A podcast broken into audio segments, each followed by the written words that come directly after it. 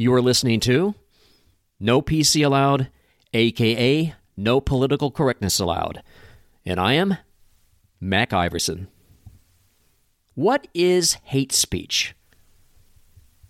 No one in big tech has the balls or brains to even know how to define hate speech in any convincing manner without looking like a bunch of goofy tyrants. You'd think Jeff Zuckerberg would be able to figure that one out. With all his money and numerous overpaid CYA professional woke joke consultants and lawyers, you'd think just one out of hundreds of them would be able to come up with just one semi persuasive argument in support of censorship. But they can't. Why not? Because they're all just a bunch of bought off libtards. Censorship is for the bullies who need to censor. They must censor or else lose everything they've been greedy for all of their pathetic loser lives. Yes, I said loser. Which is a totalitarian, technocratic, dystopian nightmare for us, but a fanciful rainbows and unicorns privileged existence for them, our bourgeoisie masters. Think about this. People can say all manner of things that are horrible and disgusting. People even talk legally about details of tortures and murders and abuse, and it's all extremely offensive stuff and all perfectly legal. It's even reported on the news. But it's absolutely taboo to even fairly criticize one silly fool like Oprah Winfrey. Believe it or not, what I just now said about Oprah, the darling of the deep state, is enough to get me shadow banned. That is true, and it did in fact happen to me that way. Only overt, nefarious political motives are at work here, and America is deaf, dumb, and blind to pretend not to notice it. Apple CEO Tim Cook in 2018 announced that Apple will not tolerate air quotes hate speech. Well, neither did Hitler or Stalin or Mao Zedong or any other despot tolerate hate speech. They all hated freedom as well. So that sophist dunce, Tim Cook, is in good with that very bad company. Tim Cook, like so many others that run Silicon Valley, is basically an idiot savant.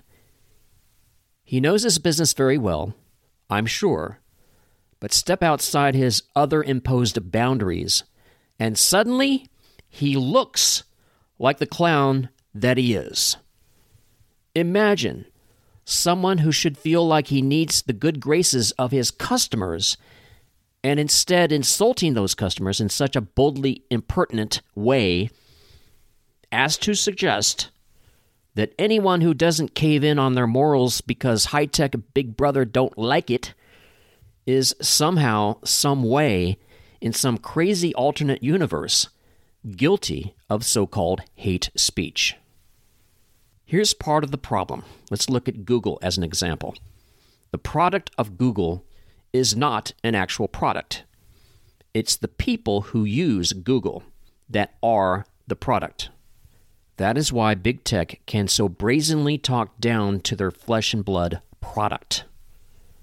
They only see dollar signs in their eyes when they boil humanity down into a product that is theirs to be manipulated in any way they see fit. And if being woke equals stupid, easy profits, then woke it will be. People be damned. That's why Tim Cook and others need to attack those who attack the woke. Woke guards their business model from criticism and much needed change in the industry. The censorship loving Silicon Valley crowd are the way they are because of their greed. That's why they have what they have. Material greed is their idol. That's their talent, it's their greed. They are talented and well practiced at being greedy. To make matters worse, we've got multi generational inbreeding of these elites. unreasoning leftists marrying other moron leftards. And if that's not bad enough, these libtards have children. Their children often control the family decision making process, not the man of the house, because the man punted on his responsibilities to be the head of the household. And it all just skyrockets and spirals out of control from there. Many of them, not all, but many came from privileged backgrounds. Their parents were often elites in whatever chosen professions they had. They went to the finest schools, and many of their parents and grandparents went to these Ivy League schools too. And so you have this multi generational deficit of understanding reality based on their privilege, and they lose touch with reality when they make so much money and at such a young age, mostly by merely positioning themselves. Woody Allen once said, You can become successful basically by just showing up.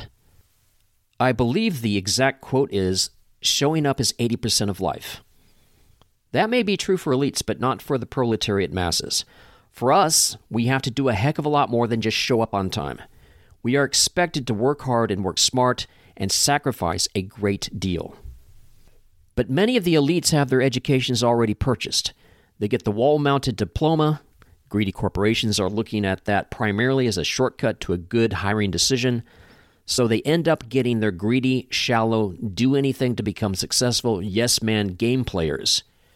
And we wonder why America is falling apart at the seams. So they're taking some of the very worst aspects of human nature, bottling that up so it becomes self contained, and then they nurture that social and economic segregation from the rest of America. And so now they're living in their own little worlds in spite of how it appears. Sad Francisco, for example, is today the exact opposite of the cosmopolitan, sophisticated liberal hub that it was a few decades ago. Now, well, it's just a very sad and broken and empty spot on the map. It's hard now to imagine, but it used to be one of the biggest tourist spots on Earth. Now, no one who is sane would be caught dead there. You go there because you feel you have to go, not because you, you want to go unless you're a degenerate. It used to be people from the mountains of Kentucky, Tennessee, and West Virginia were made fun of for being hillbillies because they were uneducated. Not so much anymore. But now that has flipped in a very comical way and with an ironic twist. Those who are overeducated are the new hicks from the sticks. The ones who are stuck in the hills of San Francisco are the 21st century hillbillies. Why do I say this? The San Francisco controlling hillbillies need to, once again, censor to survive. Censorship is the less ugly stepsister of woke. Woke is hideous censorship. To censor means to suppress or prohibit, which is to uneducate or to make stupid. What could be more backwards and more hillbilly than censorship of any kind? Granted, they need to do this for their side to even survive, but it's not just about squelching the competition as in business, but they end up squelching themselves, their souls, and their children's and grandchildren's souls as a result of their myopic, liberal, fascist lack of vision. Frisco and the Silicon Valley are epicenters of shallowness. These are not deep people. They're hicks. They're high tech hicks from the sticks, hillbillies from the hills of Sad Francisco. Sad Francisco is a destroyed city, destroyed by liberal success and excess we should severely mock these backwards, regressive, so called progressive Frisco and Silicon Valley high tech hillbilly hicks. They're not just divorced from reality, nerds. They're stupid nerds. They're just supposed to be smart. But these are nerd tards. yeah, I love it. Isn't that beautiful?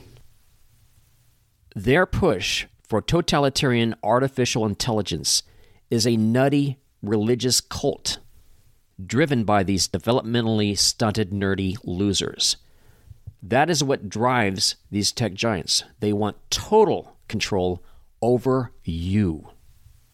Shadow banning is a big part of online censorship. What is shadow banning? A platform reduces the visibility and therefore availability of a podcast, for example, like this one, No PC Allowed, and they do so without informing them. Shadow banning is extremely dirty and nefarious because it is so dishonest, meaning completely cowardly. These platforms hide engagement figures. Podcasts may still potentially be accessed, but with limitations. It may no longer appear as a recommendation in a search result. Thumbs up responses are either greatly reduced or entirely removed. Many positive reviews may show at first, but then are quickly removed. These platforms are trying to show that anti woke commentary is not popular, when in fact the opposite is true. Anti politically correct podcasts are extremely popular and growing exponentially. But you'd never know it by the cowardly shadow banning deviant liars that run social media censorship. Are these censors overly sensitive, nerdy losers, snowflakes at best, as most people believe? Or are they conniving cogs in a diabolical machine of Stalinist like or Maoist like thought control? Or is it both? Being shadow banned is like shouting in the wind. Shout as loud as you please, very few people can hear you, just because the big tech a hole bullies don't like what you say. It's funny. These big tech multi billionaires feel extremely threatened by relatively small players like No PC Allowed. Just goes to show you massive amounts of money, power, and influence cannot buy them the kind of safety and security that our souls yearn for. The temporal things they have spent almost their entire lives in achieving are fleeting. And deep down, they know it. They know it. So, like spoilt children, they lash out at uncomfortable and inconvenient truths, hoping and praying to their fake AI god that if they just stick their heads in the sand long enough, all this nasty, honest, integrity filled, soul affirming truth telling from the air quotes hard right will simply go away someday. It's like that monkey, seeing no truth, hearing no truth, and speaking no truth, or to be even more succinct, a six year old sticking fingers in his ears and going, na na na na na na na, I can't hear you. Shadow banning tries to discourage the podcaster through deception. It is extremely passive aggressive. It's like the hot hip cheerleader clique